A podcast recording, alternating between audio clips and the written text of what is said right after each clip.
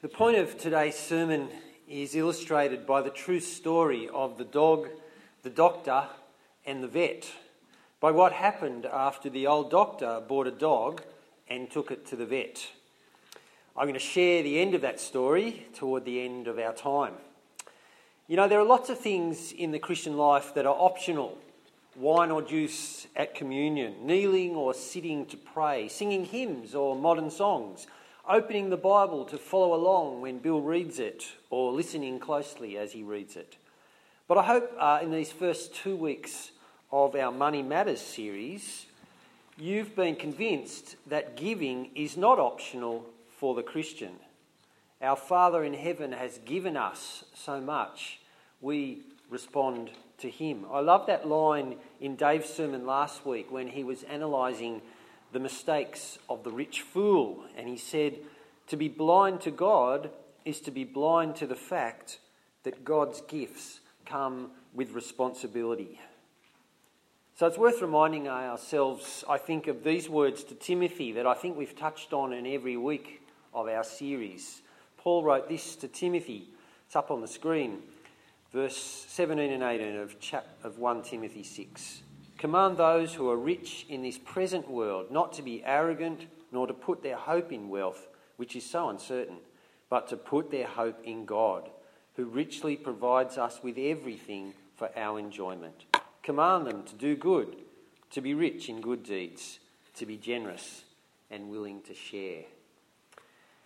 Do you identify as rich in this present world? We can make the mistake of thinking that these words don't apply to us because we're not rich. But be careful with that sort of thinking. We can always tell ourselves we aren't rich because we can think of someone richer. But consider this in 2011, Australia was the wealthiest nation in the world with 75.5% of our adult population making it into the global top 10% of wealthy people. Our economy had grown faster than nearly all others. Our household income growth had been one of the fastest in the world, including, amazingly, having our poor's income growth larger than everyone else's rich. We have the highest minimum wages in the world, the third lowest debt, the sixth lowest taxes, and we are ranked second on the United Nations Human Development Index. I think we're second to Norway, but who would want to live in a country that's really, really cold and goes dark at funny times? We really are very rich living here in Australia. So, the more important question then for us, given you're living in this city, in this country, in this year, in this century, does God identify you as rich? And somehow I think He would see us as rich then what would he have us do? Well, those words at the end of that 1 Timothy quote again command them to do good, to be rich in good deeds, to be generous and well, willing to share. Notice something, uh, though. Christianity isn't asceticism. It isn't like Buddhism where you have to renounce uh, every, every good material thing in your life. Notice it there. Our God is the giver of good gifts. He's the one, you see it in the middle of the quote, who richly provides us with everything for our enjoyment. What a generous God we have. God is the giver, as we've seen before. We're to enjoy God's gifts, and as we saw in our first week of the Money Matters series, when you have God's gift, what do you do? You praise the giver we're also to share God's gifts, not to be like that foolish farmer we saw last week who stored up things for himself but was not rich toward God. So, giving is not optional for the Christian, greed is. We're to flee greed, as Dave pointed out last week. In this wealthy nation, we're uniquely vulnerable to greed. With so much wealth, we're so easily tempted to love possessions, things, and experiences and, rather than God, to put our hope in wealth rather than God. We need a liberal dash of God's disinfectant for greed. Which is that? What is that? Do you remember last week? Dave told us what the disinfectant for greed was. Does anyone remember? Oh, did I hear it? Generosity. Yes, that's right. Yeah, thank you, Jan. It, it was giving. It was generosity and giving. That's right. But it's not just giving away the black jelly beans, which you don't like anyway, or in my case, the black olives in the Greek salad, or dropping unwanted clothing at the Anglicare clothing bin. That isn't really giving, is it? It doesn't cost you a thing. Christian giving is characterised by that word Jan used then. It's characterised by the word generous. We are to be generous and willing to share our wealth because that is exactly how God has treated us. So, generous giving to others is not optional for us. And what I want to do in our, the remainder of our time is to is to work out, think about what does generosity look like and how, and this is the exciting part of tonight, I think, how God helps us to be generous. So, first, a, a little background of these chapters in 2 Corinthians 8 and 9. Paul, we have God's inspired word to the Corinthians here. What happened was Paul had this grand plan to collect money from the Gentile churches, including those that at Corinth to relieve the suffering of the Jewish background Christians in Jerusalem. There, there was a, a devastating famine in Judea. And so he gets this idea of collecting money to help out the Christian brothers and sisters. He mentions this collection at the end of his first letter to the Corinthians. It's in chapter 16 at the beginning, and I'm going to uh, read, read it for you. Now, about the collection for the Lord's people, do what I told the Galatian churches to do. On the first day of every week, each one of you should set aside a sum of money in keeping with your income, saving it up so that when I come, no collections will have to be made. And then, when I arrive, I'll give letters of introduction to the men you approve and send them with your gift to Jerusalem. A year later, when, after Paul has set up this plan, a year later he writes 2 Corinthians. And Paul turns to speak about the collection in chapters 8 and 9. It seems that the Corinthians have been a bit slow in getting their contribution organised. And Paul writes to encourage them to get ready for when representatives of other churches will come to pick up their representatives and the contribution on their way to Jerusalem. They're dragging their feet, so Paul decides to remind them to give and to give generously. So have a look at chapter 9, verse 1. Chapter 9, verse 1 on 997. There's no need for me to write to you about this service to the Lord's people, for I know your eagerness to help, and I've been boasting about it to the Macedonians, telling them that since last year you in Achaia were ready to give and your enthusiasm has stirred most of them to action. But I'm sending the brothers in order that our boasting about you in this matter should not prove hollow, but that you may be ready, as I said you would be. For if any Macedonians come with me and find you unprepared, we, not to say anything about you, would be ashamed of having been so confident. So I thought it necessary to urge the brothers to visit you in advance and finish the arrangements for the generous gift you had promised. Then it'll be ready as a generous gift, not as one grudgingly given. It's amusing, isn't it, how Paul mentions the Macedonians, which would include the Christians in Philippi and Thessalonica, some of the, the places we know about from other New Testament letters.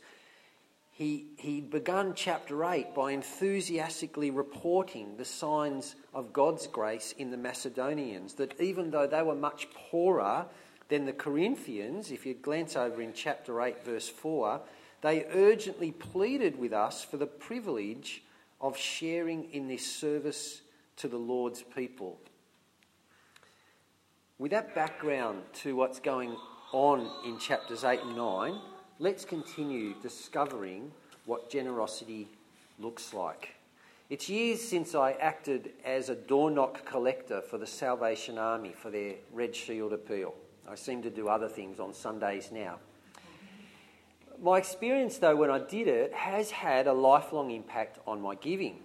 Because I noticed that when you knock on the door and tell them that you, are representing the Salvation Army and will they donate to the Red Shield appeal, many people, especially the men, would just feel in their pocket for the loose change. Sometimes, but very rarely, they'd pull out $20. Usually $2, $3, $5 with a, oh, sorry, that's all I've got. Of course, I thanked them and I, I wrote out the receipt. But I always was struck by how they don't, hardly any people made the big effort. They just sort of felt imposed on and just grabbed the loose change.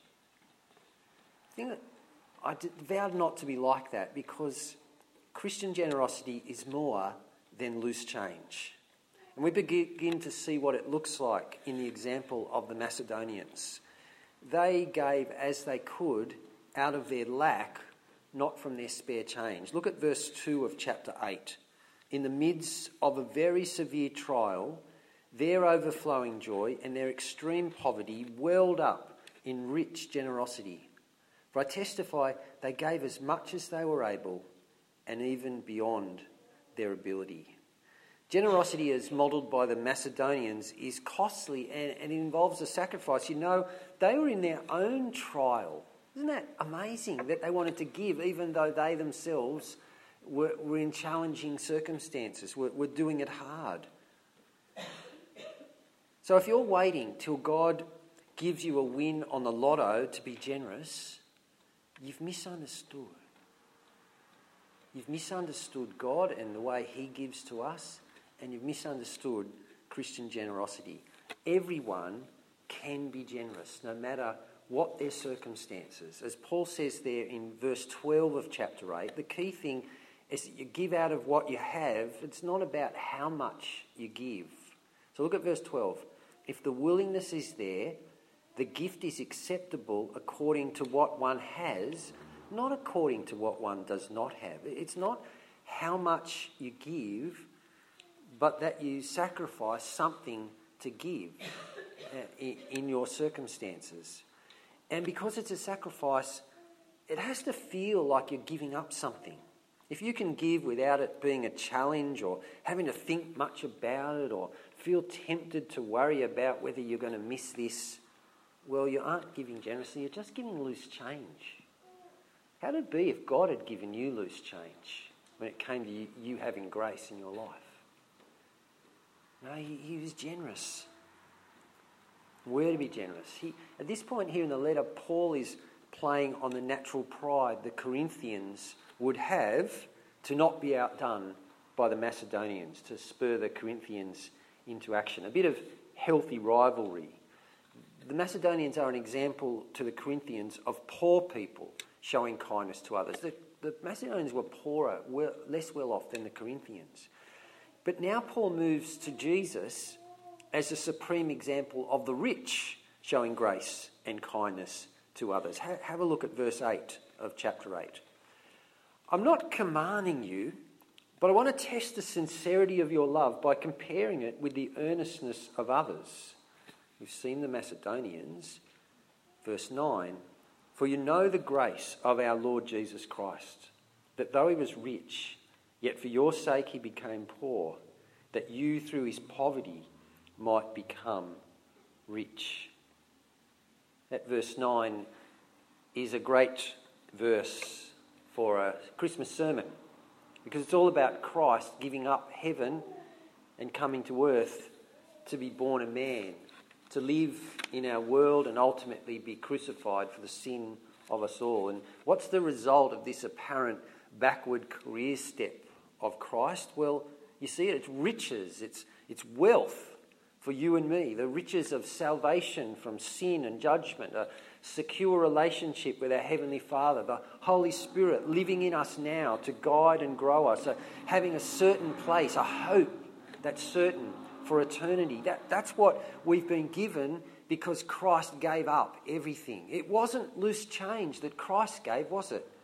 It was his preeminent place in eternity as God the Son living with his Father. And, it was his life, the, the perfect Son of God who never sinned, became sin for us and had to die so that we might be treated as righteous and acceptable to God, adopted in his family, and receive, inherit.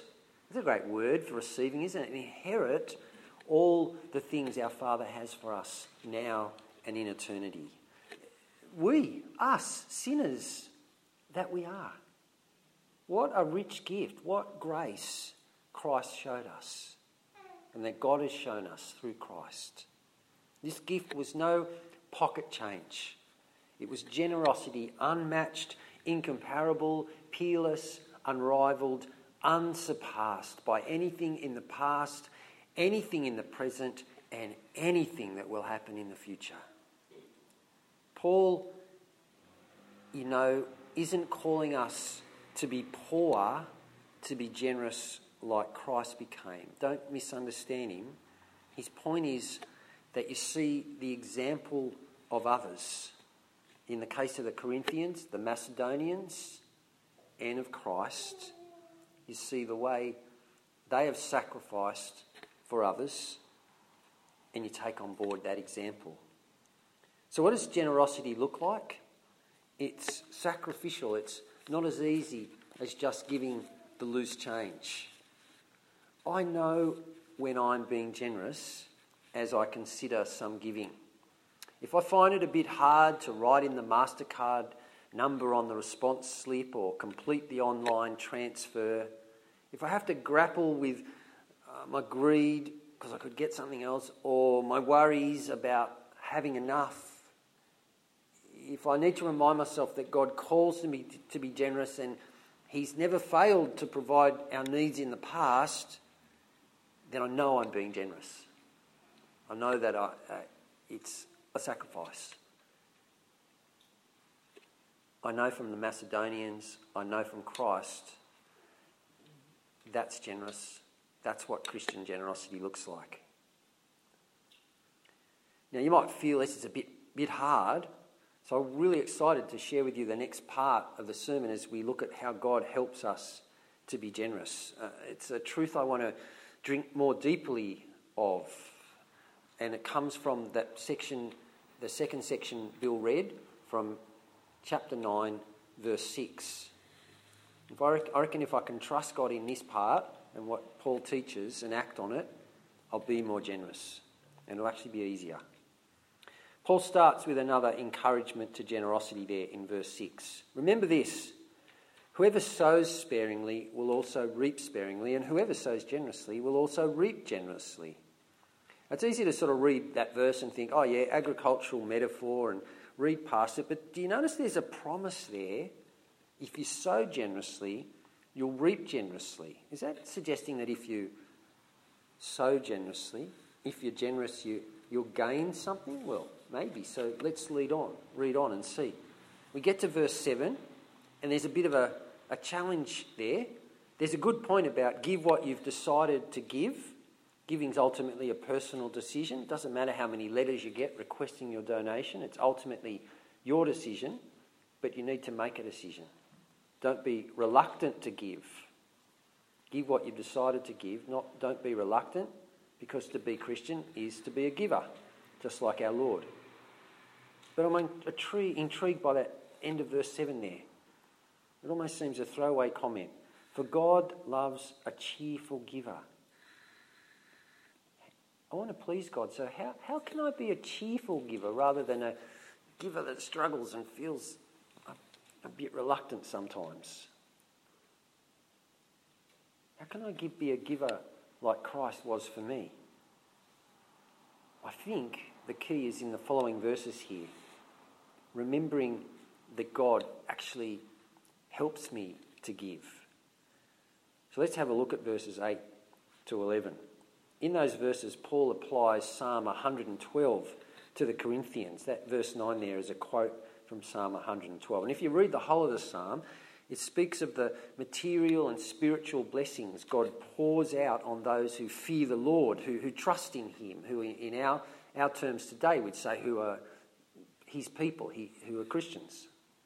And in the psalm, it talks about how wealth is in their houses because of God's blessing And then, as it says there in verse 9, they're enabled to freely scatter their gifts to the poor. And he's got this sense of God blessing his people so that they can be generous. And Paul's picked up that idea and is encouraging the Corinthians giving uh, from Psalm 112. So, there in verse 8, he speaks of God blessing the Corinthians so that all times they'll have all they need to be able to abound in every good work. So, abound means they're, they're going to have more than enough to be generous and share with others. It's all summarised there in verse 11. Have a look at verse 11 if you've looked at nothing else. You will be enriched in every way so that you can be generous on every occasion. And through us, your generosity will result in thanksgiving to God. That is a mighty promise, don't you think? You will be enriched in every way so you can be generous on every occasion. Do you see what's being promised? They'll experience God's generous provision so they can be generous to others. Do you see what's not being promised here? It's not they'll be made rich for their own benefit. Sadly, there have been uh, churches and preachers that have grabbed these verses and twisted them to make people expect that they'll just be wealthy for their own sake. But here, all he's promising is that you will receive so that you can be generous. If you have a heart for generosity, then you can be confident that God will provide your needs so you can be generous. Do you believe this promise for yourself? I don't think it's just for the Corinthians. This is a general principle for anyone who's a servant of God. That's clear here. A key to be a generous, cheerful giver is to always trust that God will enrich us so we can be generous to others. That's an exciting teaching to drink deeply of. I want to better believe it so that when I'm struggling to be generous, when I'm feeling reluctant rather than cheerful, it'll be easier. Have you experienced God's generosity to you in your life? Have you experienced God uh, helping you in a particular situation in your life, providing for you in some way? I think we do, but why is it that we forget those things and then later we are looking and worried and unsure and reluctant again? We had an experience recently which I need to remember of God providing our needs, which can help me trust this wonderful promise. So, over the recent years, I've uh, unfortunately developed a relationship with wreckers of cars. What I mean by that is our cars eventually have to be scrapped, and you can ring up the wreckers and they'll come over and pay you $100 and take your car away. We recently had to do that for an old car. We'd put enough money into it and it was just not going to be repairable again. That's a problem for us because with three young adults in our house, uh, we sort of need two cars. But we don't have a lot of money at the moment, and so it wasn't really very attractive to have to buy another car. But this amazing thing happened. Catherine's mum, my mother in law, who never drives very much, decided to buy a new car and she gave her us her car. I never saw that coming. She hasn't hardly driven for ages. What is she doing?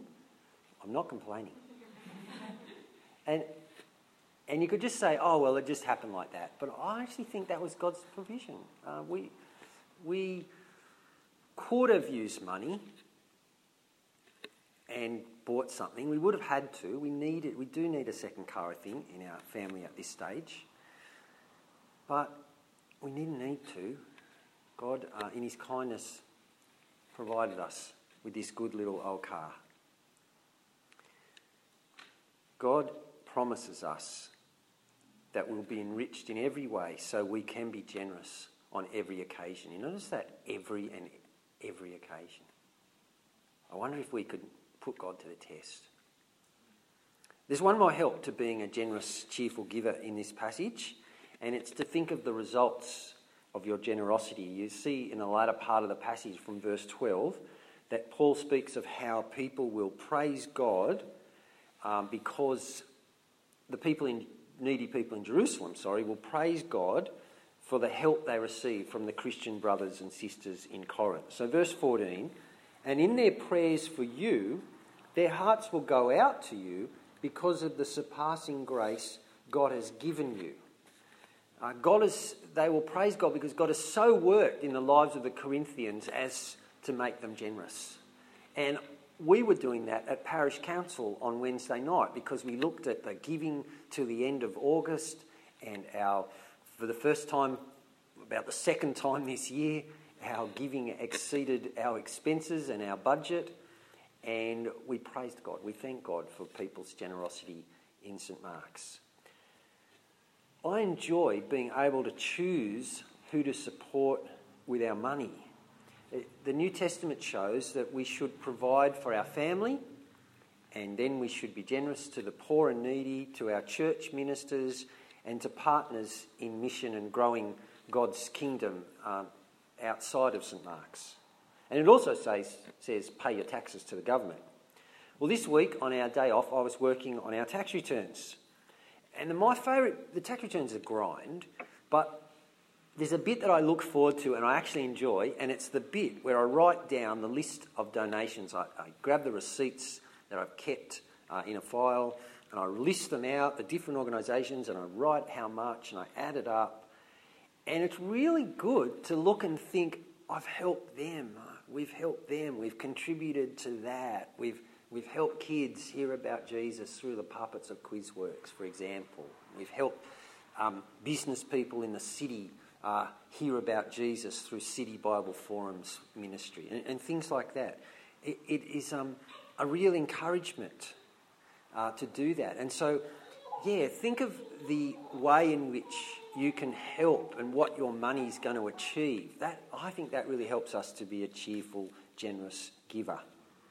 Well, it seems that the Corinthians did get their act together after Paul's letter and Titus's visit. In a little note, Paul has at the end of his letter to the Roman Christians, he says this, and to understand it, remember Corinth is in the province of Achaia. Now I'm on my way to Jerusalem in the service of the Lord's people there. For Macedonia and Achaia were pleased to make a contribution for the poor among the Lord's people in Jerusalem. They were pleased to do it, and indeed they owe it to them, for the Gentiles have shared in the Jews' spiritual blessings.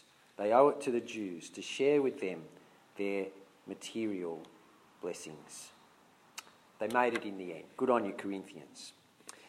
At the beginning of this series, I stated that the aim was to be content with less and generous with more. Today, we've seen that we are to be generous and to share. And that means being sacrificial, but at the same time cheerful, knowing that God will supply our needs so that we can be generous and to be cheerful as we anticipate the thanksgiving our generosity will have for others. As examples of those to be generous to during this series, we've mentioned organisations like Anglicare and Anglican Aid through whom we can give to the poor and needy. You remember Anglican Aid has been on the church news and e news in recent weeks with the drought. We've mentioned CMS, Anchor RE, and BCA through whom we can give to support and partner in mission and ministry outside of our church. But we've made little of giving to St Mark's ministry. The local church is the third destination we're called in the New Testament to give generous support beyond our immediate family. So it's, of course, no coincidence that Parish Council planned that our gift day would coincide with this series. And timely, I can't remember if it was planned, also that our gift day actually falls on our birthday, on our church anniversary today, that we're 107. So, those envelopes, let me just mention again that Sarah highlighted for you. You've received them asking you to give a financial birthday present to St Mark's. Gift days are about making an additional one off gift on top of your normal giving. And those two choices that Parish Council has identified for this year there's our general giving, catching up because we do have a, an excess of expenses over our giving of $8,500. But also there's CMS. Through CMS, we support the ministry of Mark and Rosemary Dickens in Singapore. And our 2018 commitment is $16,000. But as a church, as members of church, the congregations have only actually given $2,900. So there's a big gap that we could make up. Catherine and I will be giving a $1,000 happy birthday present to St Mark's this year. It's less than last year's gift day gift, but finances are tighter and our savings are lower.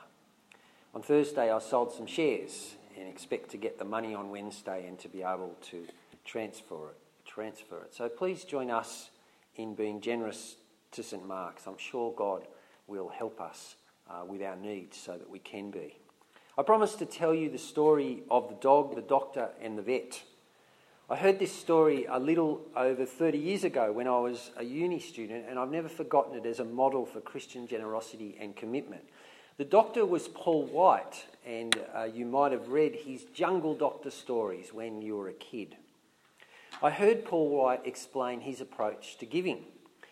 He was anxious to ensure that he was rich to God and generous to the needy and Christian ministry. So, this was his rule. If he purchased something significant for his pleasure or enjoyment, he would give an equal amount to Christian ministry. So, you can see where the dog and the vet come in. The year I heard Paul speaking to us, he bought a dog. And he added up the cost of buying the dog and getting it set up with all those initial vet injections that you do. And he donated that amount to mission work. Now, that for me, when it comes to Christian giving, is aspirational. I, have never attempted to, to meet him. Do you, do you know what it means for you? Think what it would mean for you.